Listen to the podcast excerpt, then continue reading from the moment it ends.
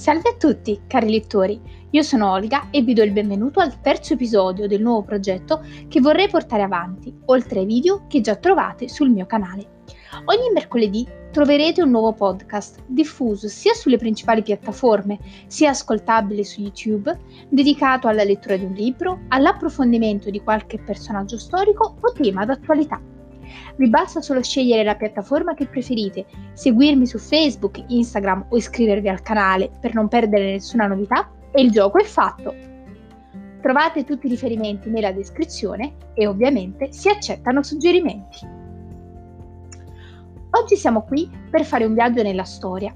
Andremo indietro di parecchi secoli e arriveremo precisamente intorno al IV secolo a.C. ad Alessandria d'Egitto, città fondata da Alessandro Magno in cui risiede la famosa Cleopatra. In questi minuti parleremo di un celebre luogo d'Alessandria, oltre al celeberrimo faro, ossia la sua biblioteca, uno dei patrimoni dell'antichità che non poteva mancare su un canale che parla di libri. L'argomento di cui parleremo è una mia parziale rielaborazione di un articolo scritto dallo storico Juan Pablo Sánchez, dottore in lettere classiche, per la rivista mensile storica, che trovate in edicola e che ritornerà spesso durante i nostri appuntamenti. Partiamo subito!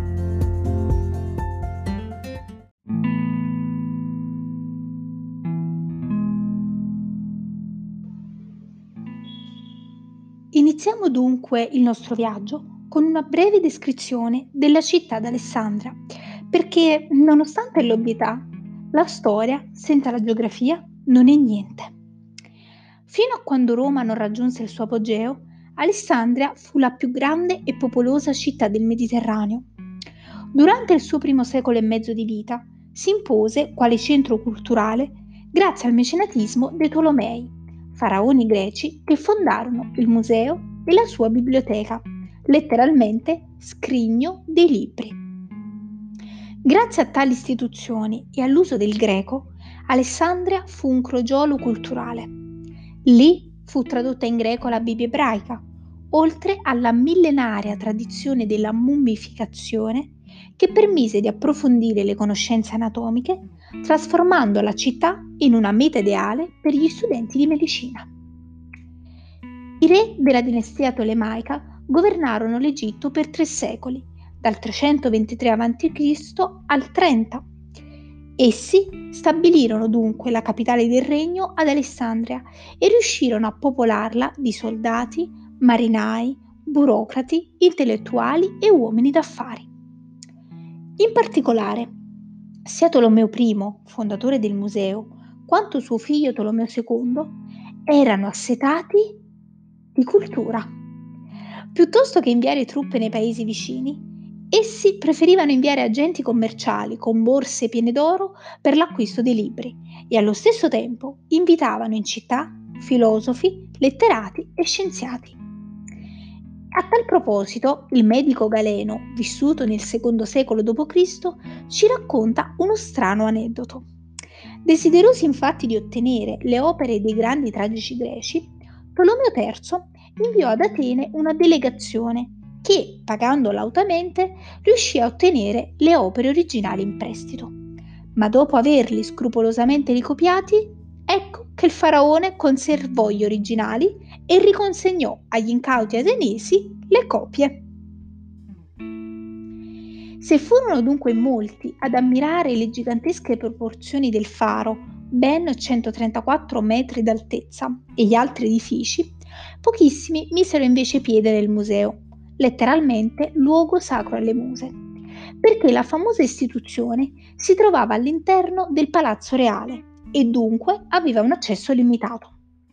Tutti sapevano però che lì si trovava anche la famosa biblioteca, in cui erano conservati migliaia di rotoli di papiro. Innanzitutto è bene fare una breve cronologia della vita della biblioteca. Essa fu fondata nel 320 a.C. circa, ma il suo declino iniziò già nel 124 a.C.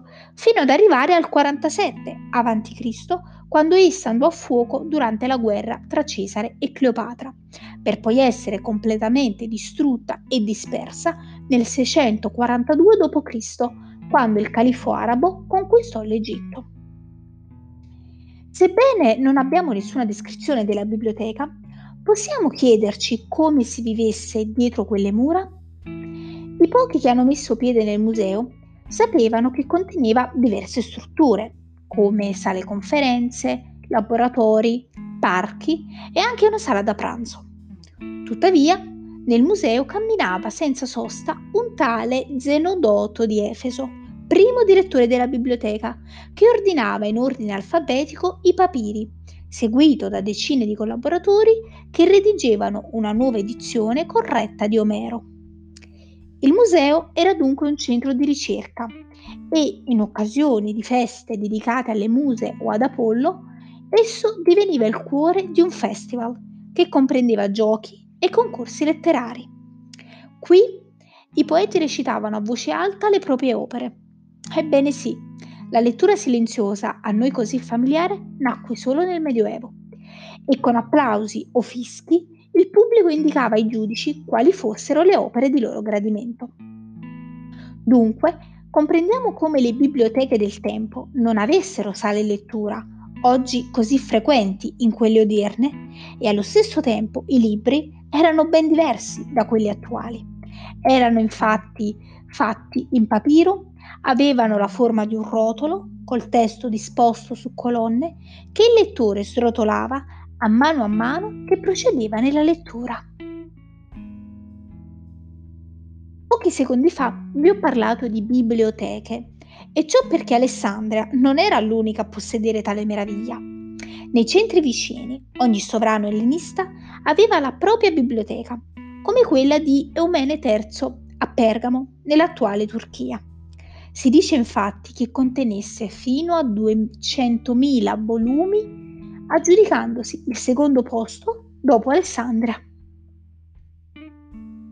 Infine, i membri del museo erano fidi consiglieri dei monarchi e avevano il compito di istruire i principi della casa reale.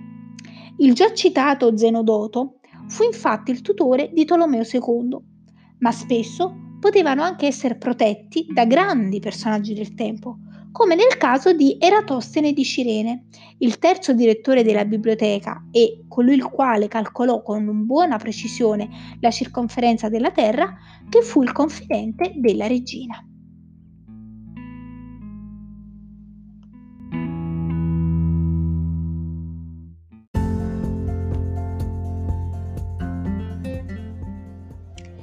Siamo giunti alla conclusione di questo podcast, ma prima di lasciarvi devo consigliarvi assolutamente dei libri che parlano di libri.